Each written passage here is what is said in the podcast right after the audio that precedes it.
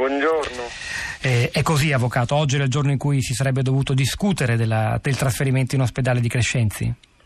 Beh, l'udienza di oggi è un'udienza che hanno voluto i magistrati del Tribunale del Riesame di Roma, perché la prima udienza è stata svolta il 13 gennaio, eh, parecchi giorni prima che purtroppo eh, Crescenzi Stefano morisse. Eh, il Tribunale del Riesame il giorno 13 gennaio eh, acquisì una relazione da parte dell'ospedale Don Bosco di Napoli nella quale i sanitari eh, di una struttura pubblica individuata dall'autorità giudiziaria eh, relazionavano che il detenuto era in coma con ventilazione assistita, respirava con una macchina, tanto per intenderci, e soprattutto era in imminente pericolo di vita.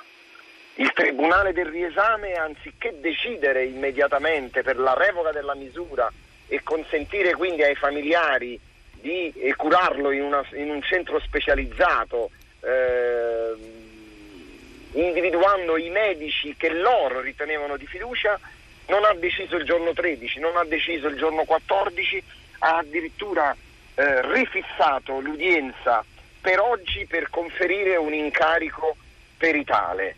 Non ha avuto fiducia il Tribunale del riesame evidentemente della relazione proveniente da medici onesti ed umani individuati, ripeto, medici individuati dall'autorità giudiziaria, in particolare dal Dipartimento dell'amministrazione penitenziaria.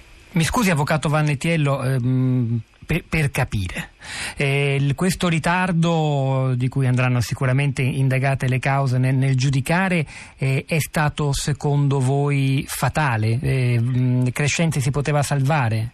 Guardi, certamente eh, si poteva salvare. Lei deve pensare che io personalmente lei dice eh, certamente, è una frase importante, una molto frase importante, importante, molto pesante. Nel Le frattempo que- si poteva salvare Crescenzi e questo ritardo quindi ha una colpa uh, gravissima. Guardi, eh, le potrei dire, eh, indicare tantissimi dati, gliene indico soltanto oh, qualcuno. Ad ottobre ehm, Stefano Crescenzi entra in coma.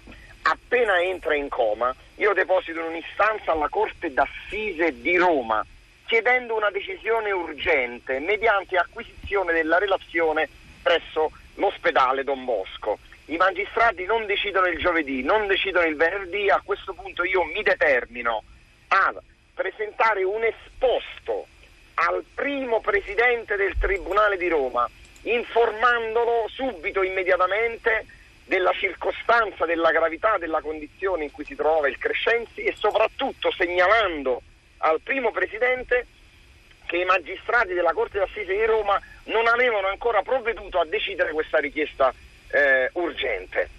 Rimane in coma da ottobre 2016 fino alla morte. E allora io non posso non pensare che lui si poteva salvare, anche perché eh, Crescenzi Stefano aveva manifestato tramite il proprio avvocato la volontà di curarsi in una struttura specializzata. In ogni caso, quello che è censurabile è che i magistrati hanno ritenuto che un soggetto in coma con ventilazione assistita in fin di vita con una prognosi di imminente pericolo di vita lo hanno, hanno ritenuto ancora sussistenti le esigenze cautelari che lui potesse scappare o reiterare il reato. Questa è la cosa più grave di questa vicenda. Avvocato. Perché ogni, perché ogni uomo ha diritto di curarsi tramite il medico che ritiene sia in grado di farlo. Non abbiamo neppure nominato la patologia, io non so se non, non c'è neppure sul giornale il dubbio che, che, che, riporta l'articolo, non so se per ragioni di privacy, Vanetiello, se vuole aggiungerci questo ulteriore elemento di chiarezza oppure no. Guardi, eh, questa persona eh, a un certo punto eh, era arrivata a pesare poco più di 50 kg nonostante fosse alto 1,88 m. Eh, tutto nasce eh, dal rifiuto del cibo okay, abbiamo da capito. parte dei crescenzi, ma a prescindere dalla patologia, il dato più significativo quello che è indubitabile, che il soggetto era in coma e viveva grazie alla ventilazione assistita. Chiarissimo, avvocato.